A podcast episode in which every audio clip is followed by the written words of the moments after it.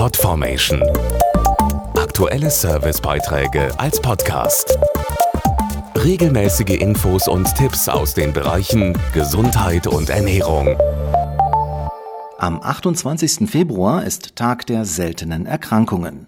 Auch wenn jede einzelne seltene Erkrankung nur relativ wenige Menschen betrifft, sind es weltweit doch rund 300 Millionen, die an ihnen leiden. Sie alle haben meist einen langen Leidensweg hinter sich, denn seltene Erkrankungen werden häufig erst spät richtig erkannt und entsprechend optimal behandelt.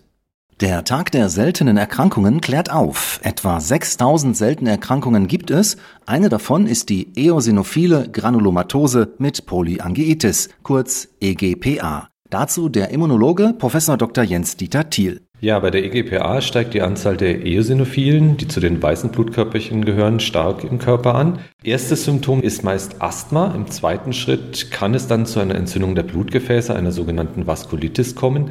Die kann zu Schäden an verschiedenen Organen wie dem Herz oder dem Nervensystem führen.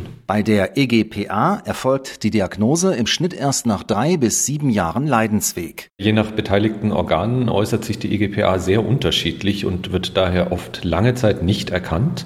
Nach der Diagnose werden dann Cortison und gegebenenfalls auch Immunsuppressiva eingesetzt, um die Entzündung in den Griff zu bekommen. Innovative Therapieformen zielen aber darauf ab, zielgerichtet in den Krankheitsprozess einzugreifen. Sie hörten eine Information von GlaxoSmithKline. Podformation.de Aktuelle Servicebeiträge als Podcast.